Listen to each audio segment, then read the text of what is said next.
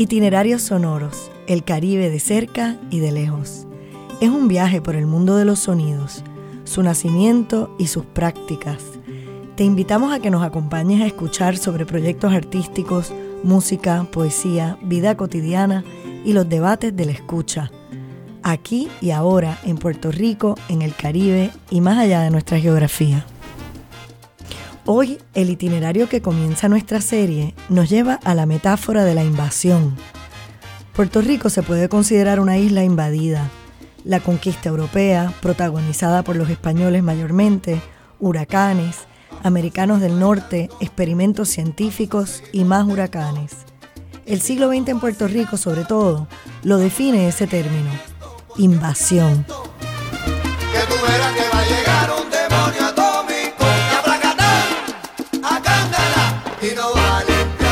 Escuchemos ahora sobre un proyecto llamado Post Military Cinema del 2014 de una singular artista visual que trabaja, entre otros medios, el video y luego la respuesta en plena al huracán María de Tito Matos, quien junto a diversos pleneros atendieron la más reciente invasión de la naturaleza a nuestras costas a través del sonido de la plena.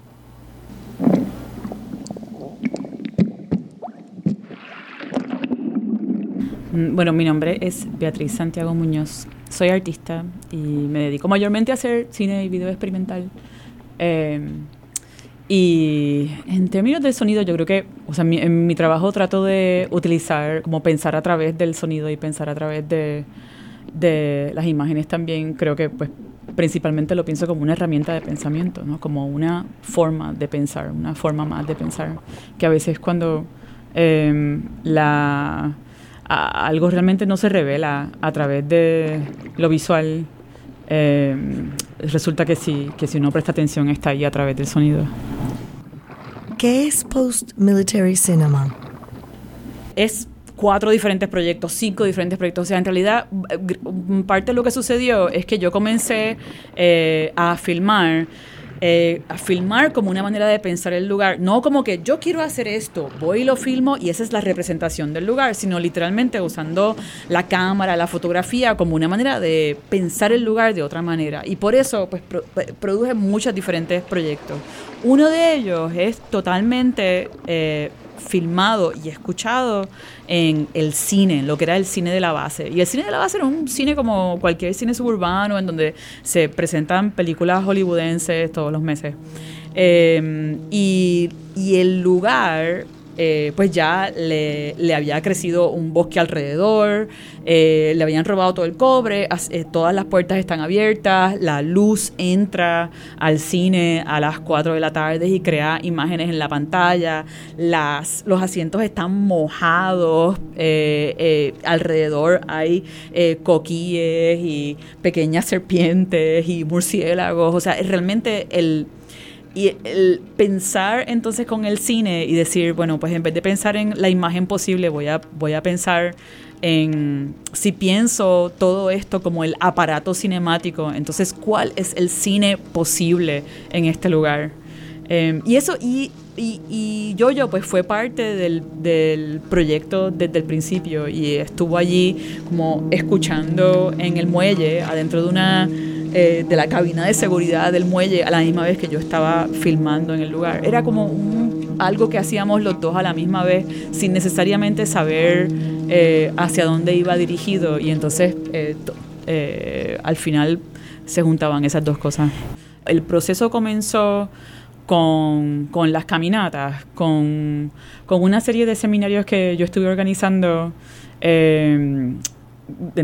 a través de los cuales caminábamos por unas tres semanas por diferentes lugares en Puerto Rico, acampando, en donde sea que nos tocara acampar. Em, y fue la primera vez que entré a la base em, ya, cerrada en ese momento, eh, en el 2013, fue la primera vez que entré a Roosevelt Roads. Bueno, yo he ido a Roosevelt Roads en otros momentos, pero eh, la primera vez después de como unos 10 años de cerrada que, que entré a la base. Em, y em, pues, pues, pasé por una serie como de procesos de tratar de pensar el lugar em, a través de pues la experiencia sensorial, de caminar por los espacios y ver y escuchar Em, tuve la experiencia de que la forma en que el lugar está organizado, que es como, pues como una base militar, que es de manera análoga también como un suburbio norteamericano o como una escuela de suburbio, o sea, encuentras el mismo tipo de sillas, puertas, gimnasios, cines, eh, son formas reconocibles, ¿no? Em, y esas formas, a su vez, entonces organizan el espacio y organizan tu forma de pensar, ¿no? O sea, organizan mi forma de pensar. Encontré que, que se me hacía muy, muy difícil pensar el lugar, em, el, eh, el mangle, el bosque de Almácigo, el, o sea, todos estos diferentes espacios, sin sentirme eh, estructurada por la historia de la presencia militar. Eh, que me pareció una manera muy pobre de experimentar el lugar. Eh, entonces comencé a, llevar la cámara, filmé con, una cámara análoga y con una cámara digital. Eh, pasé por muchos momentos bien frustrantes en donde eh, estaba mirando a través de la cámara y encontraba que, no importa dónde ponía la cámara y cómo miraba, simplemente estaba reproduciendo la monumentalidad del lugar, eh, reproduciendo unas estéticas y por consiguiente unas éticas eh, relacionadas a, la presencia militar. Y realmente a mí, personalmente, no me interesa la posición, la posición crítica, ¿no? Quiero decir, no me interesa dedicarme a la posición crítica, me, interesa dedicarme a abrir otras maneras de pensar. O el reconocer que ya tienes unas estructuras eh, mm, demasiado grabadas en la mente, o sea, unas estructuras que producen ceguera realmente, em, que no te dejan beber, eh, no te dejan ver el momento presente. Em, y, y, entonces, como también estaba eh, grabando con audio, y pues puedes, o sea, hay unas cosas bien tontas, ¿no? Simplemente como subir el nivel de decibeles eh, tan alto que puedes escuchar de una manera que, eh, que es más allá de lo humano, ¿no? Más, más allá de lo que tus oídos naturalmente pueden escuchar y de repente eso te comienza a dar, o sea, comienzas a, a, ver las cosas que no podías ver cuando, el, cuando estabas, cuando tenías los ojos abiertos, ¿no? Em, y entonces, pues, por ejemplo, eh, la, la, base cerrada puede dar la sensación de que no hay un evento, de que no hay nada sucediendo en el lugar, pero cuando lo escuchas y puedes escuchar los miles de grillos y como actividad a nivel de insecto, otro tipo de movimiento, eh, puedes escuchar el viento, puedes escuchar otras cosas sucediendo que, que la presencia militar eh, e incluso el, el, leftover, ¿no? las estructuras militares no te dejan pensar. Eh, y y a través de ese sonido fue que pude entonces detectar eh, esos otros eventos que se hacen muy difíciles de, sentir o entender. Hay ya una, hay una tradición visual de representar eh, los espacios militares. Es una tradición visual que está muy dominada, por ejemplo, por los drones, que ya también como han colonizado nuestra visualidad de otra manera. Eh, las estructuras mismas eh, tienen un significado reconocible, nos organizan, nos organizan el pensamiento. Entonces, lo que me sucedía era que, eh, observando a través de la cámara, por ejemplo, parada en un muelle que mide una milla, mis imágenes reproducían como las diagonales fuertes, este, la, eh, la reproducción de la vista aérea, eh, una, una, presencia militar dominante. No, no encontraba una manera de pensar de otra manera. Creo que hay algo que sucede entonces cuando uno está escuchando y le aumenta los decibeles al, al sonido. Es como una suprasensorialidad que te permite ver eh, lo que antes no podías ver porque el aspecto visual estaba dominando el pensamiento, el aspecto visual y toda esa eh, tradición visual de representación de esos lugares. Em, Entonces, eh, pues ese, en ese momento cuando comencé a escuchar, me di cuenta que pues que sí estaban, estaban pasando cosas en el lugar. Que es el momento donde puedes reconocer que eh, aún que, que no es realmente, que no es un espacio donde no está pasando nada, es un espacio en donde están pasando muchas cosas que no tenemos las palabras ni la estructura visual conceptual para reconocer. Y poder pensarlo a través del sonido eh, es una manera de comenzar a reconocer el evento. Y pues para mí uno de los eventos importantes de reconocer en ese momento era que, eh, que pues por ejemplo, es un, es un bosque secundario en proceso. Eh, es un lugar en donde podías ver y escuchar jaurías de perros salvajes que la gente había dejado allí y habían como creado sus propias sociedades y que ahora cazaban iguanas en donde podías entrar al cine y escuchar eh, las abejas arriba del plafón, eh, que, se estaban formando todos unos eh, sistemas naturales un poco Frankenstein realmente, porque no se puede decir que hay una restauración pero que, pero que ya estaba, ya estaba sucediendo otra cosa, que no era la ocupación militar. Lo que sucedió en Ceiba no es solamente una ocupación militar tampoco, son eh, muchas décadas anteriores de, de, monocultura, o sea, de agricultura monocrop, ¿no? Eh, y, o sea, no, no no es solamente los 60 años de ocupación militar lo que debe eh, dominar la manera en que pensamos sobre el lugar. Y también como quería decir que, para mí es importante o es algo que, he aprendido poco a poco que en realidad pues la mente no está solamente adentro del cuerpo, sino que uno piensa con el lugar. Eh, y pues lo que es posible pensar en un espacio como ese no es posible pensar en otro.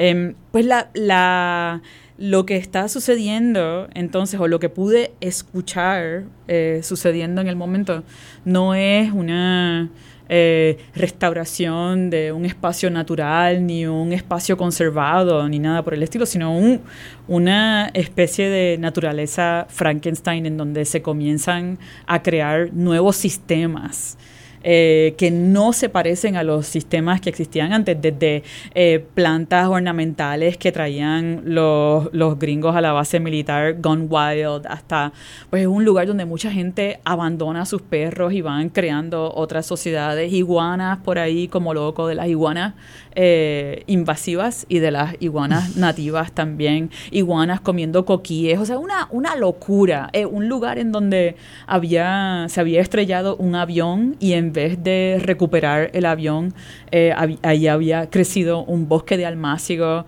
eh, muchos espacios que realmente lo visual no... Eh, no descubre la historia del lugar. No hay una manera, o sea, igual que por ejemplo, un día estaba en el muelle filmando y hablé con unos, con dos muchachos a punto de meterse a hacer scuba debajo debajo del mar allí, en la ensenada más profunda, la ensenada honda.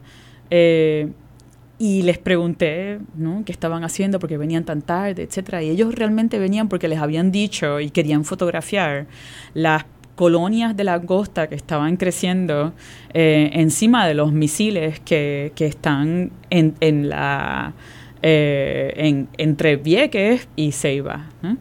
Pues si tú observas el mar, no hay manera que la imagen vaya de alguna manera a develar la historia del lugar. O sea, realmente en ese caso del espacio postmilitar, la imagen mm, no es lo que te va a acercar a la verdad.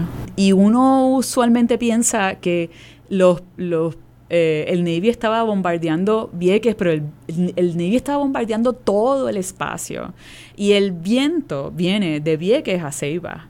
Y ahí donde se formó un movimiento de desobediencia civil en Vieques, pues no necesariamente se formó en Ceiba.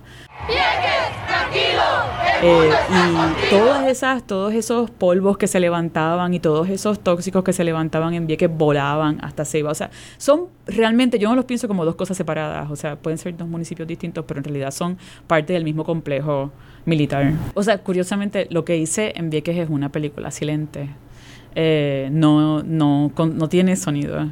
Es una, o sea, lo filmé en blanco y negro, 16 milímetros, eh, tratando de pensar con gente que conocí a través de un par de años de trabajar en Vieques en, proyectos no artísticos y que me interesaba su manera de pensar sobre el lugar el proyecto que, emerge de ese proceso que, estaba explicando, que comenzó en Ceiba, es un, son dos grabaciones. En el momento estaba eh, trabajando sobre una exhibición, o sea, en el primer lugar en donde se mostró este trabajo fue en, un espacio llamado Transmission en Glasgow.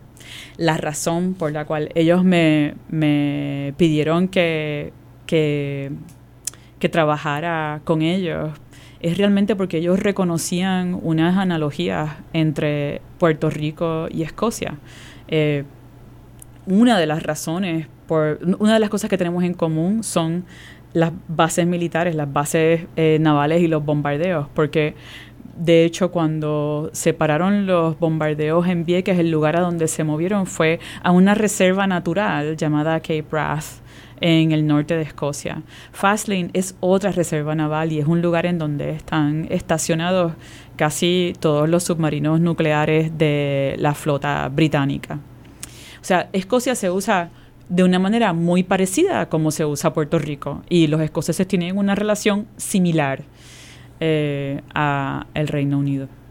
Entonces, em, el, el trabajo el, proyecto es una, eh, un disco en vinilo que por un lado tiene una grabación eh, de sonidos de campo de Fastlane, de una base naval en operación, y por el otro lado tiene sonidos de Roosevelt Roads, eh, de, o sea, que se, o sea, se llama Fastlane Seiba, de, de una base cerrada.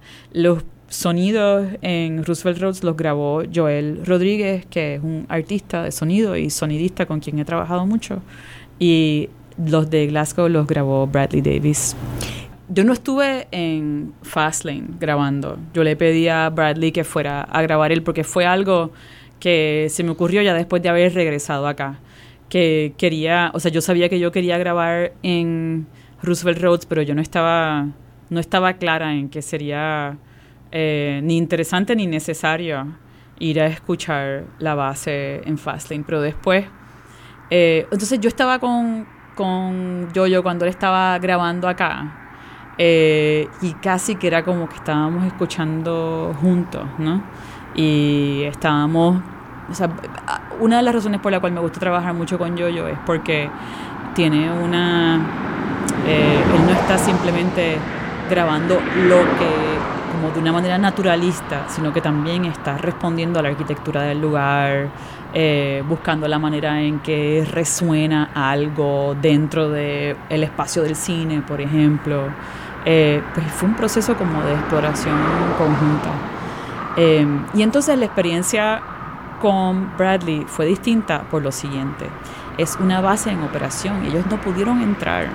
O sea que lo que hicieron fue irse lo más cerca posible para grabar la operación en, el perímetro y después con un hidrófono meter eh, el micrófono en el agua para poder eh, escuchar lo que se transmitía a través del río.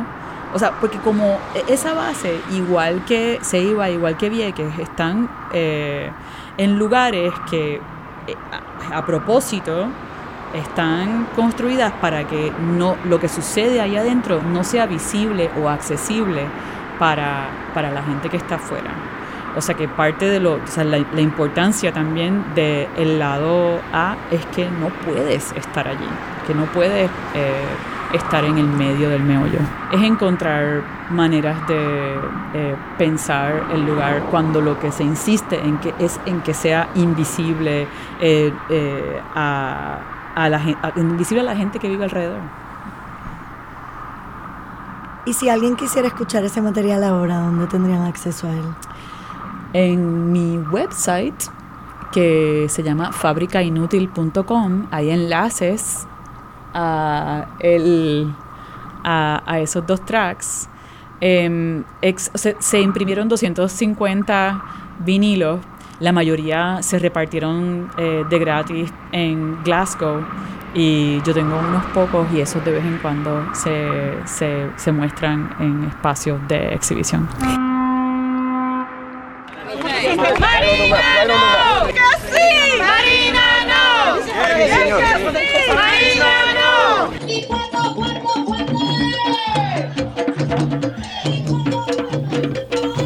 La plena es la música callejera y espontánea que por más de un siglo ha acompañado a los boricuas en las buenas y en las malas. El paso de la catástrofe más intensa que ha experimentado la isla, el huracán María, no enmudeció los panderos. Tito Matos cargó con el suyo, mientras montaba toldos y sobrevivía a esos días terribles. La plena fue un alivio post María.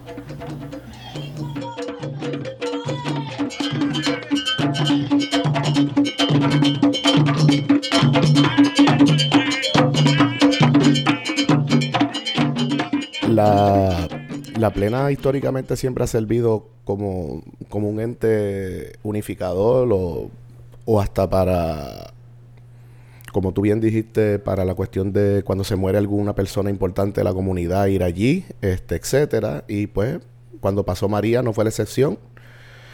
a la primera oportunidad que tuvimos la oportunidad, que el chance de, encontrarnos en la calle, en la calle Loíza, particularmente donde resido, eh, para ver cómo se encontraba el vecindario, cómo estaban los viejitos, cómo estaba la calle, etcétera. Eh, íbamos con pandero en mano y tan pronto se acabó la reunión oficial, inmediatamente empezamos a tocar porque entendíamos que todo el mundo estaba todavía en shock, deprimido, asustado. No había luz, no había agua, no había nada. Y era importante que darle algún sentido de normalidad o de o que al menos por esos 30 o 40 segundos que la gente estuviera en la calle escuchando la música, pues se olvidara un poquito del, del caos que había inicial en la calle.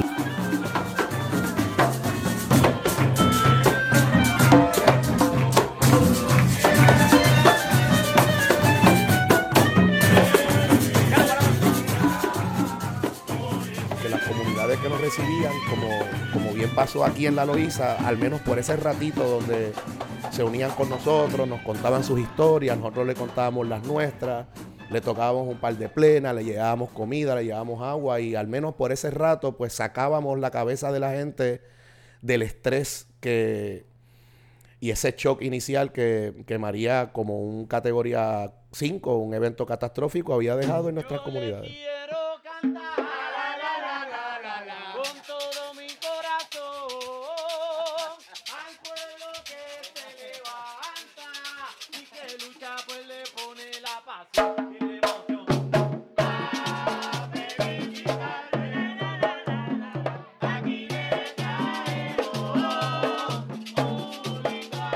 Pero ya cuando la cosa estaba un poquito más tranquila, menos aquí en, el barrio, eh, también utilizamos la música como, como, como ente unificador, pero también como, como, posibilidad de, ingreso, porque la mayoría de la gente que hace cultura, música, arte, eh, se habían quedado desplazados. María había oficialmente cancelado todos los eventos y pues, eh, gracias a la diáspora, eh, gente como los pleneros de la 21, gente como Acacia Network, gente como los hijos de Plene en Maryland, gente como nuestra familia en San Francisco, John Santos, etcétera, empezaron a, hacer recolección de, fondos y de ayuda a ver de qué forma nosotros podíamos canalizarlo.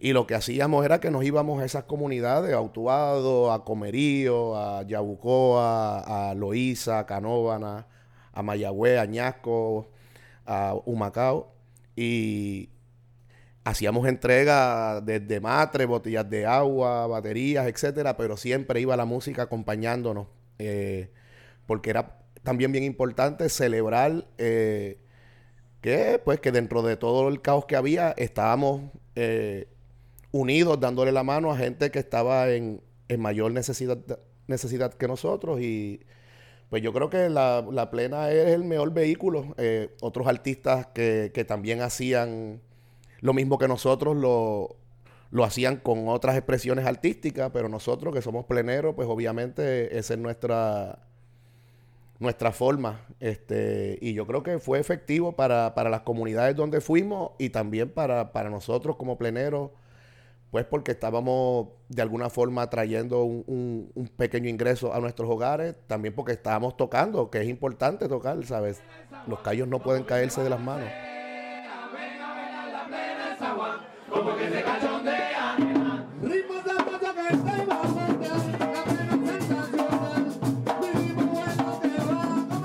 En estos sitios que nosotros fuimos no había nada Estábamos llevando plantas, estábamos llevando agua, estábamos llevando pañales para niños y envejecientes, comida enlatada, baterías, etcétera, plantas, matres se repartieron, pero si eso se hace en un vacío, es simplemente pon una gente a hacer fila y, y entrégale la cosa y ya. Eh, y esa gente ya llevaba meses y semanas sin escuchar nada, no tenían radio, no sabes, de momento que llegue música y que es música alegre, música de la que ellos conocen, las doñas y los caballeros enseguida sacaban, si tenían instrumentos, palitos o maracas, los sacaban y participaban con nosotros, hacían los coros. Aparte de que en muchas ocasiones también nosotros tuvimos la, la idea de que no había que bombardear con plena eh, a todo el mundo y en, lugares donde se hizo las visitas eh, como en Comerío, eh, pues entonces se contrató a músicos de la, de la, de la música jíbara con cuatro, con guitarra, con o con bongo. Y la gente de la montaña apreció muchísimo tener esa, esa posibilidad de, estar bailando, cantando y, recibiendo una parranda. Yo, ¿sabes? La, la pregunta básica para contestarle eso que tú me dices, ¿a quién no le gusta una parranda? El que no le guste, de verdad, esa persona no es boricua para mí, porque eh, y, si es por la cuestión de las circunstancias, bueno, si aquí nosotros enterramos a nuestros muertos con plena.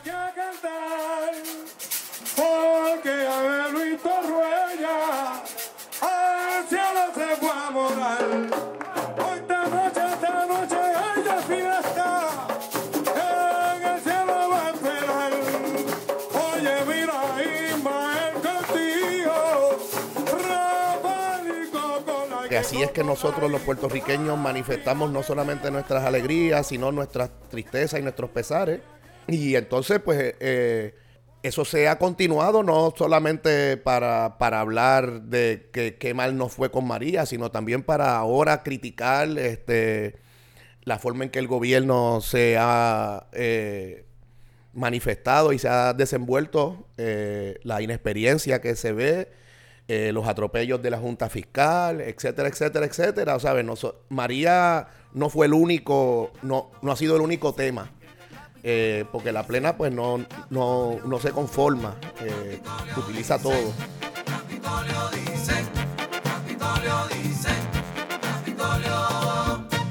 Se ha convertido en la